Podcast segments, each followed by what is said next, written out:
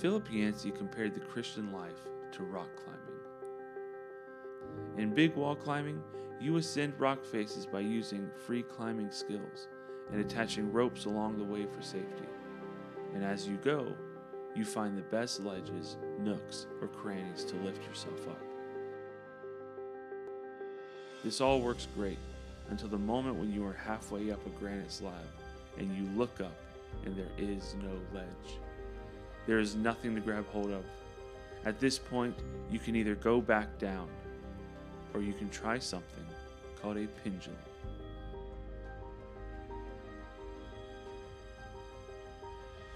The pendulum is a technique in rock climbing where you lower yourself on your rope a few feet down from the highest point of contact. This gives you room to run or swing yourself across a rock face to another part where there are ledges and grips to climb. And once you and your team get there, you attach your ropes to the rock. You pull the rope free from the previous area and you continue your climb. But here's the deal at this point, you have closed the door behind you. You can no longer go back down the way you came. It is out of your reach. The only way to go now is up. I'm Garrett Huxford. This is the Trenches Podcast, and welcome to the show.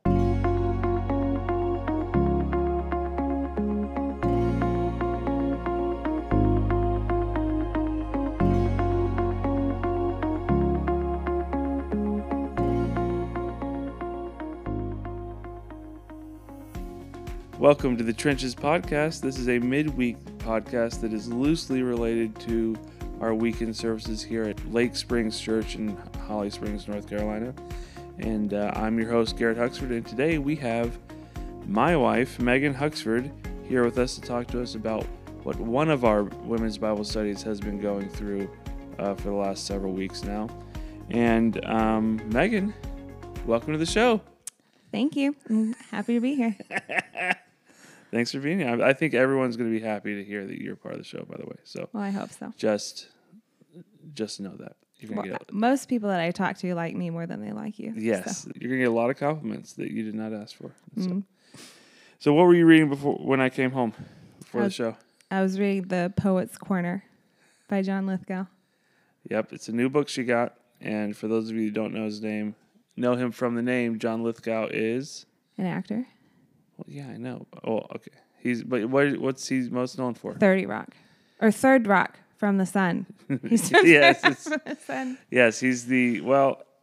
I don't know if he's the dad because they're all aliens. I think they just got Yeah. they just got bodies, but he's who you would consider as the dad hmm of the family. The he was also, I think, in Cliffhanger.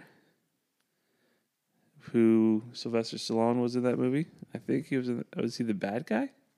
I don't know. You're not talking to John right now, so you're not going to be able to get any feedback on your movie commentary. All right. Well, so you um, were leading a women's Bible study at the moment. You're you're not. But how did the the women's Bible study that you're part of get started? And when's it? First of all, when is it? And how do people become a part of it? Uh, it meets on Wednesday nights. Um, we meet at two different homes. Your Bible study meets on Wednesday nights. No.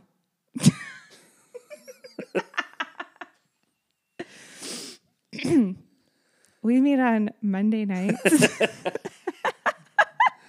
I thought, wow, what am I doing every Monday night by myself? Okay. Um, we meet on Monday night at seven thirty. Um, after most of the kids in the families go to bed. yes.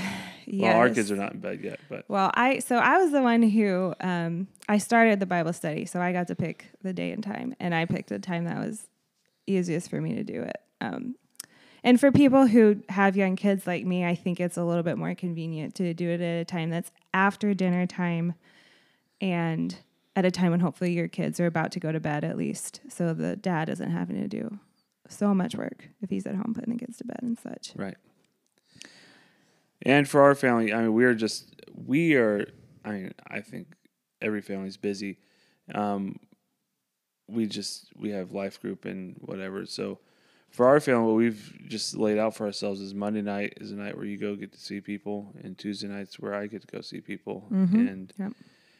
it's that's just kind of how we do it. You have decided to go do a Bible study with your friends, and I've decided to go hang out with strangers on a Tuesday night. So that's that's how we uh, budget our time. So, um, so what have you guys been? Um, is there room for more people to join the Bible study? Yeah, there is. We we meet in living rooms right now, and so I mean, some days it's pretty full in there. But if we got to a point where you know we didn't have enough seats for people, we might have to look into like seeing if we can meet at the church instead or something. But we're you know we're definitely open for more people to come, and we'll you know stay in the living room until we grow out of it. But at the moment, you're at two different houses, so you do have to be somewhat in the know. Yep. How, how to get to the Bible study on a given- Yeah, well, if anybody does want to join us, um, you can email me or text me. I, I think my email's on the website. I Oh, was told that our website was updated, are. although I Yeah. haven't actually checked. And um, we we communicate through a GroupMe, which is like just a group text, so that yeah, so that th- there's an event created so that you can see exactly where it is with the address in there, so you know where you're going, and you also can RSVP, so we know how many people are going to be there and and what the Bible reading is for that week. All right, sounds great. Um, Monday night, seven thirty. Uh, so you guys uh, spent a couple weeks going through what book of the Bible? We recently finished going through Hebrews, but it, we took um, probably twelve weeks to get through it. Oh, did maybe you? ten weeks. Yeah, it was it was a good long while we were in it, but Okay. See, this is something I found really fun for our church and doing this podcast is um, pre- previously we've had John who leads our men's breakfast thing, and they've been going through.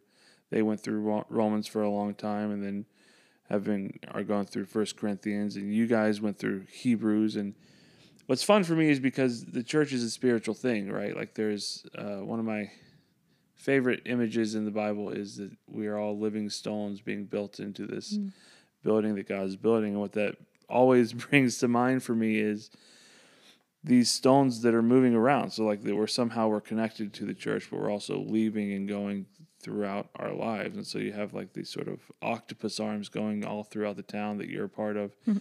And we have people going into schools and into different businesses and into different neighborhoods and different whatever.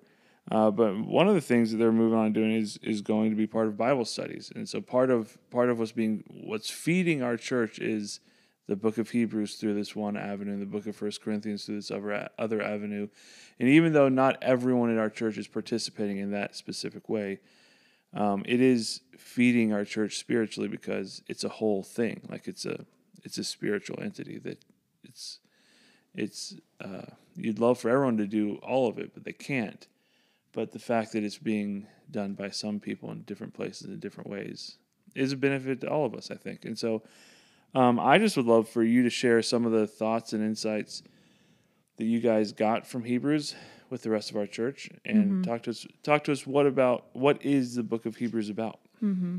So, Yeah, we well we chose to read the book of Hebrews because we'd actually been through a lot of Old Testament books before we did Hebrews. okay. I think we'd only read Old Testament books before that, and um, oh, like what? We read um, we read a portion of Jeremiah. We spent a while there. We read Zephaniah. Ha- Zephaniah, mm, okay. No, maybe not. We might have read Zechariah. Zechariah and Haggai and yeah. Did y'all do Ruth, or no? Yes, we did. Okay.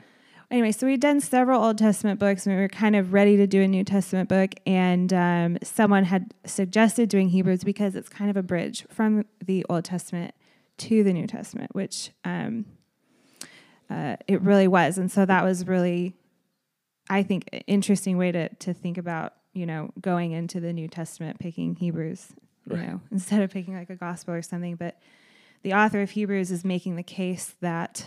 Um, the old covenant, you know, everything that had come before the New Testament is now uh, superseded by by Christ and by the new covenant that He has instituted. And so he goes through several parts of the old covenant or even parts of, you know, the history of Israel and shows how in, in many different ways Christ has um, been placed before all of those things or above all of those things. Right. When you say that the New Testament supersedes what came before it, you're not just saying that in sort of a, a small way. Like the, the author of Hebrews addresses some big time parts of the Old Testament, major parts of it, and says Jesus is now a better version mm-hmm. of this. What are some of those things that he says that were great, but Jesus is even better? Mm-hmm. Well, one of the first things he says is that um, Jesus is superior to the angels. Right, the angels. Okay, so that's a big thing. yes. Um, the next is that Jesus is greater than Moses. And Moses was considered just like the greatest person to ever have lived. He was the right. only one. He was described as the friend of God. He got to meet with God um, almost face to face. And so the Jews regarded him with such high esteem, higher than anybody yeah. else. And he's saying, Moses is great. Jesus is greater, mm-hmm. greater than Moses. Right. It was it was written in the Old Testament. Um, funnily enough, in the parts of the in, in, Deuteronomy, which is part of what's considered to be written by Moses, although mm-hmm. you can imagine someone put this in later, but uh, it says that he was the most humble man that's ever lived, right? and he was the greatest man that, that uh, there's yeah. still never been someone like Moses to arise in the people of Israel, and mm. and I mean, he, I mean, he is just it's hard to imagine in our minds how much esteem they had for Moses because mm-hmm. you you immediately go to someone like Abraham think man Abraham was amazing and and you think um like the lady in the New Testament goes, "Do you think you're better than our father Jacob, who built this well?" And Jacob's one of the patriarchs. Mm-hmm. He's amazing. This whole thing, but Moses, I mean, he is. No one in the Old Testament even touches what Moses did for mm-hmm. for God and the sort of burden he carried. And and the Hebrews goes and he's better than Moses. Mm-hmm. What you have in Jesus uh, is better than what we had in Moses. Uh, one of the things, um, another thing is it says that he is um, better than the priesthood. He's a he's a different and better version of the priesthood than they had in the Old Testament. Mm-hmm. And so that's not a small thing, right? That's a that's a major thing for them to say. Well, the the whole system, their whole religion is built on priests, mm-hmm. and and so now, like, so when we say that that Jesus in the new covenant supersedes these things, it it really means it. Yeah, and there was still a high priest at this time. There was still a temple there. There was still, you know, Judaism is a religion, and he's writing to the Hebrews. That's why it's called Hebrews. And so these people are, they've become Christians and they've accepted Christ. And it, it, it was written about 70, AD 70. So it's around 35 years after Jesus has died, resurrected, and gone to heaven. Right. So 35 years, and they're waiting for him to return. And um, it sounds like they're kind of getting antsy. they're wondering where he went. There's this temple right over there that we used to worship at. There's a high priest there right now. Why wouldn't we just go back and worship God the way that we've always worshiped God, the way our ancestors have worshiped? Um, you know, the old covenant, like that was their way of life, it was everything. But then Jesus comes and he's, he says, I'm giving you a new covenant. And you know the apostles the people who have seen jesus face to face they are telling people about jesus but it you know it doesn't exactly compare to you know the tradition and um, all of the religious leaders who are still there you know? And and i think that he's trying to make this argument to them like don't and the temple back beautiful. i mean the temple mm-hmm. is built on a mount it's mm-hmm. it's the the center of their city i mm-hmm. mean um, you, and and they're all meeting in people's homes. They're meeting in someone's house or a living room or something like that. Yeah. And there's just the the difference between their styles of worship. I don't, I don't know what us what a worship service looked like for them, but it must have been very different. It must have Right. Yes. felt podunk, you know, like Yes. Well, they were also used to sacrifices. That's another thing that he compares. You know, in Hebrews, he specifically talks about Jesus is the better sacrifice. right. He was the once for all sacrifice. So they might still be offering sacrifices at the temple, and yet God doesn't want you to worship him like that anymore, which also was going to be a really strange idea because that's how he had always wanted to be worshiped. And now he has accepted, you know, the sacrifice of his own son. That's that's the last sacrifice. That's it. There can be no sacrificing of, you know, bulls or rams. Um, Right. So, all right. So they have starts off by saying he's better than the angels. Angels uh, often, especially before Moses, before um, the law was really set in stone and the priesthood was up and running, they the other word for angel is herald. Just it's another way of translating is just a person who brings a message. Like the angels would bring messages to people, and that's how they heard from God. Mm-hmm. Jesus is better than them. Uh, then Moses comes along. That's how they heard from God, written in stone. Here's the law. It's sure. Um, this is how you know how to live. Um, Jesus is better than him. He gives us even better way to live. And then there's the priesthood, which is um, this is how you worship God. This, they facilitate your worship to God, and and uh, the author of Hebrews says that Moses, Jesus came along and he's better than that.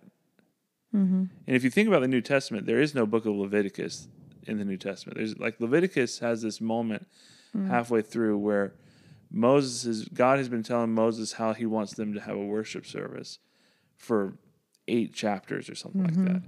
And then it has them turn around and it basically repeats it all because it shows Moses or Aaron and his sons doing everything God said. And then the fire from God comes down, mm-hmm. burns up the whole sacrifice, and it's super emotional. Everyone weeps during the, in the middle of this worship service. It's a, it's an amazing thing because they and and what caused it was them just doing line by line. Here's what I said, do, and then at the end of it, voila, God shows up, and we don't have that in the New Testament. Mm-hmm. We have places here and there where it talks about how to take communion or how to sing songs with each other or this or whatever, you know. But we don't have that. Like there's this it's a different way of worship that Jesus brings along and it's not based on all that ceremony. Um and the author of Hebrews points this out in a really weird and obscure way by bringing up a character from the Old Testament. Tell us about that guy. Yeah, he brings up Melchizedek, who was a priest who was mentioned exactly two times in the Old Testament. First in Genesis, um, where he meets Abraham. He comes out of the blue. We don't know anything about him. Just that he was the king of Salem, Yes. which is, we think, short for Jerusalem. What is it later became Jerusalem, which is kind of interesting, but we don't know anything about him. Yes, keep going. Sorry. Mm-hmm. Yeah. But we know that Abraham gave him a tithe. Um, so he gave them this huge offering. And, um, you know, in that culture, the lower person, the lesser person, would always give a tithe to the higher person. And at this time, Abraham was a pretty, um, you know, important person. He, um, he had a big big caravans he had um, hundreds of people i don't know how many exactly but Right. um, he he was a big deal by this point. point and yet melchizedek is bigger at least in abraham's mind um, so he gives him a sacrifice and um, he's also described as a priest he was a priest and a king and he's the only other he's the only character described that way oh, a priest and Other a than king. That's Jesus. interesting. um, so he was a priest of the Most High God, is how he was described, and we don't really understand how that is because this is before um, you know the nation of Israel has even been established. But he was a priest and he was a king. And Father Abraham, the the other person on Mount Rushmore for the Israelites, um, meets him and gets this whatever insight that he's actually uh, someone to take note of, right? Like that's why he. I don't know how that, those interactions worked, but somehow it became obvious to Abraham. I should be giving honor to this person instead of the other way around. Yep. And And but he just comes into the story just like that. That's what happens, and then he disappears. We never hear about him again. It- There's a psalm that mentions him right, um, that David wrote. That Psalm one hundred and ten, I think it is.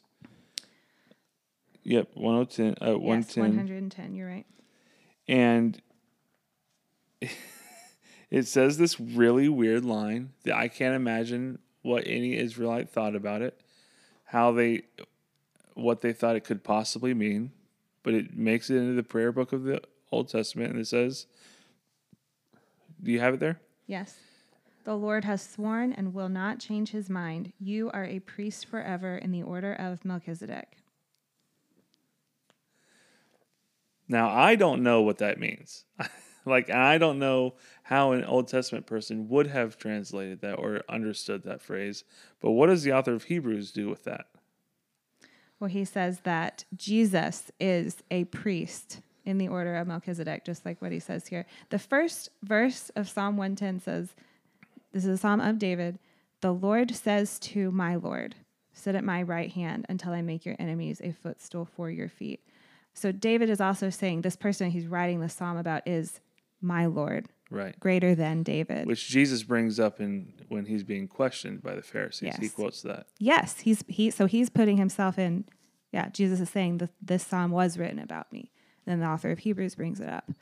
Um, that it is Jesus. Jesus is the priest in the order of Right. Melchizedek. And so what they're saying is and, and is that Moses through God set up a system of worship that was built on priests and there was one high priest at a time. Mm-hmm. And the priests were born into that job.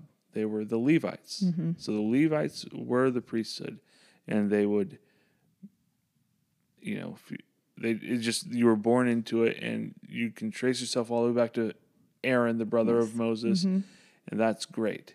And this author of Hebrews comes along and goes, but there's a priesthood that has no lineage. It just shows up out of the middle of nowhere, and no, and and even our father Abraham has to give honor to it. Yes. Is this person named Melchizedek, and Jesus is the high priest in the order of Melchizedek. There's no lineage. He's from the tribe of Benjamin, I think Jesus was, and so he's not he's not a Levite. Right. He's, He's, not, from the tribe of Judah, but yeah. Judah. And so um, he shows up and he just is the high priest because because he is better. Well, I, I find the whole concept of having a high priest kind of weird because, um, well, I've never had a high priest. You know, I, grew up as a Christian where, um, you know, we have pastors, Yeah. but we don't have priests. We don't have like a whole lot of hierarchy, you know. Um, you know, at least like just regular old evangelical Christians. um, but so I, I found it helpful as I was reading the book of Hebrews to think back to who was he writing to. Um, he was writing to a group of people who were coming out of the Jewish faith, and so they would have um, probably been been really comforted by this idea of Jesus being their high priest who is actually accessible um, because they always had a lot of layers that they had to work through to get to God. Um, you know, yeah. to present their worship unto God, they had to bring sacrifices to the temple, but they weren't even the ones that offered the sacrifices. The priests offered the sacrifices for them. There was a high priest who would go into the most holy place only once a year to be in the presence of God and to make atonement for everyone's sins. And, um, but but now what he's saying is that Jesus is our great high priest, and you don't go through a temple. You don't even go through another person. Jesus is here with you, right? We know that we have the Holy Spirit. Our bodies are now the temple of the Holy Spirit, and we don't have to go anywhere to be with Jesus, to be in his presence. He's just there. And that's a really, I, I imagine it would have been a really strange idea to them to just know we have this high priest and I can talk to him anytime. I can approach him. The idea of like just approaching God um, would have probably been really strange. Right. But the book of Hebrews actually says you can approach the throne of God with confidence. Yes. Which is funny because the high priest famously would have to that one time a year he could go in the most holy place where he where he that's that was approaching God to go into the most holy place. They tied a rope to his ankle. right? Because if he did something wrong and he died, everyone's nervous he might die and they're like, "Well, we can't go in there and get him if he dies." Yep. And Hebrews is going, well, now, now we can, um, we can approach the throne with confidence because Jesus is our high priest and He loves us. Um, read the passage on on uh, from chapter four that you found. This is chapter 4, verse 14. Therefore, since we have a great high priest who has gone through the heavens, Jesus, the Son of God, let us hold firmly to the faith we profess. For we do not have a high priest who is unable to sympathize with our weaknesses, but we have one who has been tempted in every way, just as we are, yet what was, was without sin. Let us then approach the throne of grace with confidence, so that we may receive mercy and find grace to help us in our time of need. Yeah, and so what he says is, let us hold firmly to the faith we profess. So this whole thing, every time, these are not just academic exercises for for Christians to understand. Every time they come, he keeps coming back to, all right, now let's let's keep pressing mm-hmm. forward. Mm-hmm. Don't turn back. Mm-hmm. Um,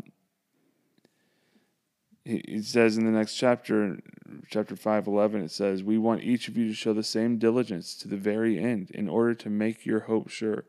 We do not want you to become lazy, but to imitate those who through faith and, and patience inherit what has been promised. And so he keeps coming back to this idea of, I know you're tempted to turn away now. I know there are things in this world that you're that you would love to go chasing after, but let's stick to the, the plan here. Um, and the last one that I think um, is it, maybe there's some more in here, but the last big one that I I would I think is he goes from angels to Moses to the the priesthood, and then the priests part of their worship was offering sacrifices for atonement of the sins, and Jesus is even a better sacrifice than those. Um, wh- what is what does Hebrews have to say about Jesus as a sacrifice? Um, well, in the Old Testament, you would have to come and offer sacrifices all the time. I mean, there were daily sacrifices, but also if you found out that you had committed a sin, you would come and offer a sacrifice, um, you know, out of repentance and worship to God. And God is now saying that is all over.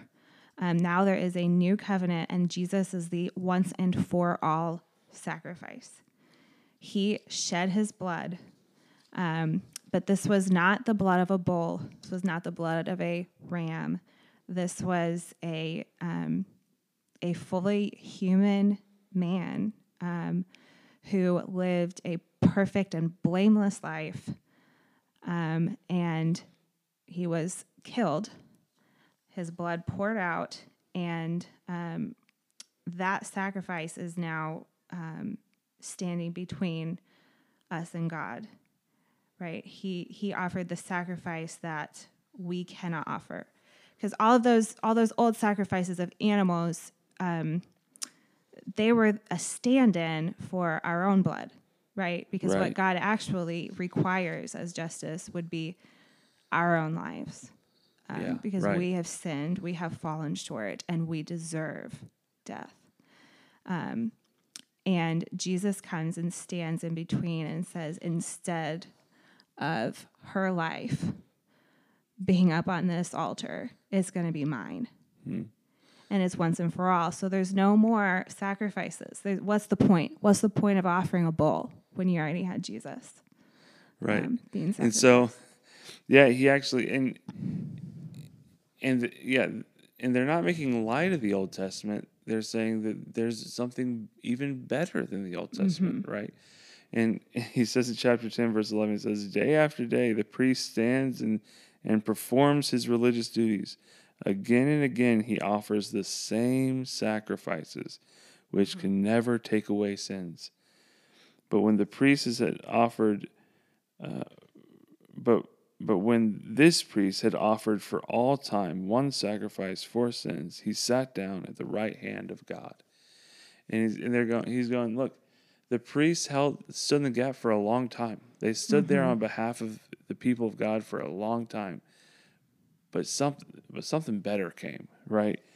And and all this leads, and all this theological discussion where they do keep coming back to this idea of per- perseverance it leads to this high point high point of the book of hebrews that the part that everybody loves the part that you're going to hear a lot in sermons and all that sort of stuff which is chapters 11 and 12 and this is the part all this part that everybody loves is built on all this stuff that comes beforehand because like you said earlier i don't remember you told me this earlier today at some point you said the book of Hebrews seems to be one big long argument that he keeps making and coming back to over and over again. Mm-hmm. And so, what is this high point? What's the, what's the high point? What's this all leading to here in chapters 11 and 12? Well, I think he's trying to say that um, it, it's almost it's almost like he's been talking down the old covenant and the old Jewish traditions for this whole time, kind of saying, you know, like they're they're completely gone, they're obsolete, they don't matter anymore. Um, and now in, in chapter 11, he kind of takes a turn and he, he starts talking about faith. Um, and he starts to give all of these examples of faith that are all from the Old Testament. Right. And um, it's just by faith, Abel, by faith, Enoch, by faith, Noah, by faith, Abraham, and Moses. And he is showing you that all of these people had faith in God before they even knew what the end result was going to be. Each one of these people saw a very tiny part of God's plan. Um, Moses got to see the promised land, but he didn't get to enter it. yeah. Um, David got promised that um, there would always be a king on his throne, but he didn't understand the extent of that. Um, and we, sitting on the other side of it now, we can see it. Like we we have seen Jesus, um, and he, is what was promised. He is the fulfillment. But all of these people, um, anyway, they had. It's just that they had faith in things that they had not seen. They had this faith from afar. And now we are going to experience challenges to our own faith in this life. We are going to go through trials. These Hebrews were going through trials at the time they were being persecuted. But they can look back and see they have this lineage, this history. He calls it a cloud of witnesses, and that cloud is surrounding them. And they all had faith. and now we must have faith just like they had. Yeah. And we have an even better promise, right? Like we know, we know the end of the story now. We're still waiting on Jesus to come back, you know, for a second time, but they had faith. Um, you know, God counted them as righteous for their faith. And now we have, we should have that same kind of faith. He's giving this as a great encouragement to us. Look at all of these people who did it. You can have that kind of faith now. You have Jesus now. You have the Holy Spirit. So, whatever it is that you're going to endure in this life, you can. You can endure it. At one hand, on, on one hand, he goes, "We have something better than they do, so let's not turn away because we have something better." But the other, on the other hand, he goes, "Don't turn away now because you you are coming from this lineage of people, and all of those people are Old Testament people, you know, and and I think it's Hebrews. It's a verse that I love, so I quote it a lot. But it says like uh, they saw what God's plan was like at a distance, like they could wait, they could greet it from far away. Um, but we actually have it. You know what I mean? Like we, it's it's here with us. And and he's going, these people had a little bit of information. They had a little bit of knowledge of God. They had what was not as good as what you and I have, but that was enough for them to be faithful to the end to persevere. Mm-hmm. And now I'm calling you, let's keep going. Take mm-hmm. off all those things, the sin that so easily entangles, the things that, that just drag us down. Let's get rid of it so we can run the race and and and persevere to the end. Um, let us use this once for all sacrifice of Jesus. Let, him, let the fact that he's better than the angels and Moses and the Old Testament and and the the priesthood. let us take that as an anchor for our soul so we don't get tossed around by this world like let's let's go let's go do this thing and um, it, you see that at the end there that he actually has a very high view of the old testament mm-hmm. and, but even all that does is just give an even higher level of a higher view of the grace of god and and what the gospel offers us mm-hmm. All right, I think that's amazing. Thank, uh, thank you for sharing that with us. Would you have any thoughts on how someone should approach the book of Hebrews if they wanted to read it for themselves?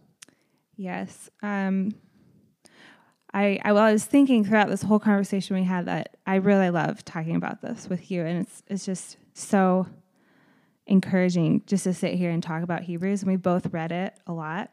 Um, I mean, we both both of us we've read the Bible a lot. We've been Christians for a long time, and the thing I started being afraid of is that what if somebody's listening to this podcast thinking, oh, wow, I'm not at that level. I wouldn't know any of the stuff about Hebrews or about whatever book of the Bible going in. And I would love to just offer a word of encouragement to anybody who thinks, you know, anybody who hasn't really read the Bible all that much.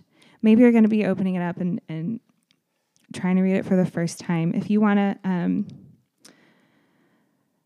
you know, if you want to learn how to read your Bible, that's where I want at my Bible study. I don't I don't care if you've oh, ever done yeah. it before. Um, if you have been reading it, you know, for your entire life, like that's great. I want you there too. But um, we have I, I feel like we have a really great mix of people who come and, and talk, you know. And a lot of people it is their first time reading through these books. It's their first time talking to other people about them. And I think it's a really beautiful thing um, just to start doing it.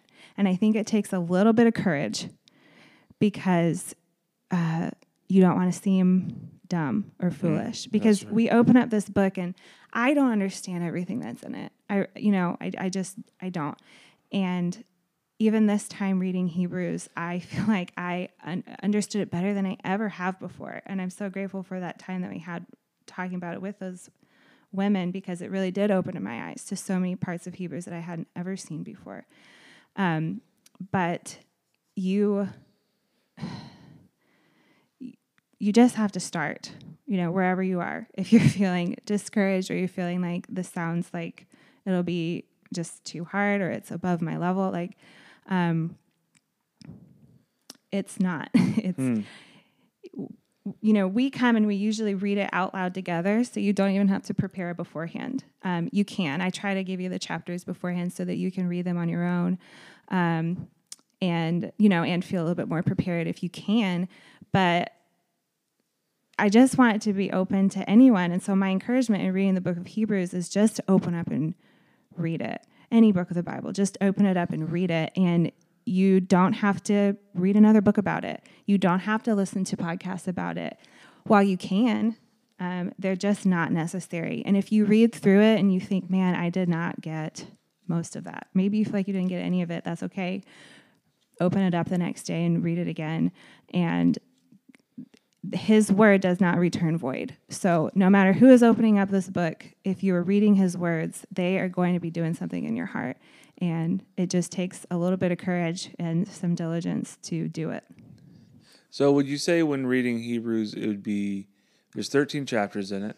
Um, would it be better to read it over 13 days or during two sittings where you take I'll take the first half now and just kind of because they're not long chapters, uh, so it's not the longest read in the world, but it's one of the longer.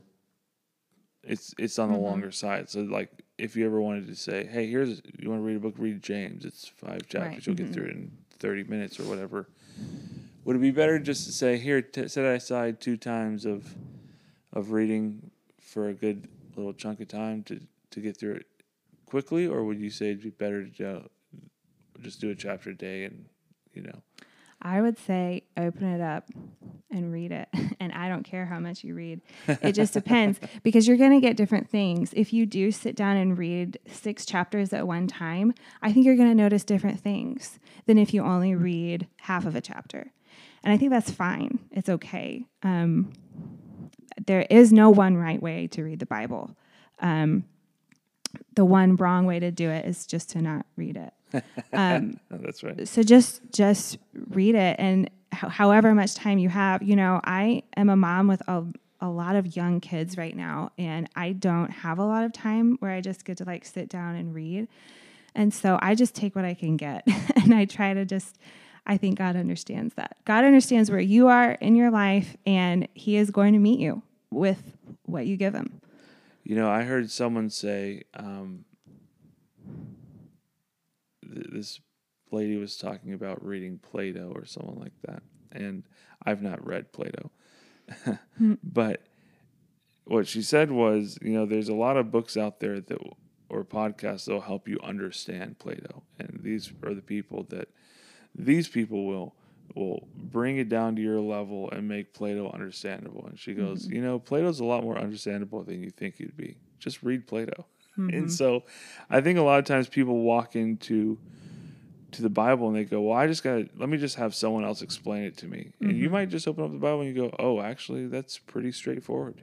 That's great. And and you'll probably get you'll probably leave going, That was actually better uh, a better use of my time than I thought it would be because I just didn't know what to expect. You know, I'm I'm I'm discovering this all the time. I'm reading C.S. Lewis Four Loves, and it's a book I've known has been I've known about it for a decade. You know, um, but I just am just now I'm getting around to reading it. When you open up the book and you go, you assume you know what you're going to be getting your hands on when you read C.S. Lewis, but the things he's covering are just they're amazing. You're like, wow, I would not have predicted this to be what I'm reading about right now. And so I think you're right. I think it's nice to listen to podcasts about it and all that sort of stuff, but if you just open it, read some portion of it, you will get something out of it. You'll and and I think you'll understand it more than you think you would if you're new to reading the Bible. So um now they are now taking a break from doing uh, book studies of the Bible, and they're doing more of a book club type thing at this moment. Um, you, they're doing a book called Mere Motherhood. Is risen right? motherhood Risen Motherhood, and you've read that book before, right? yes And so, uh, tell us a little bit about that book and and whether or not it's a worthwhile read for people.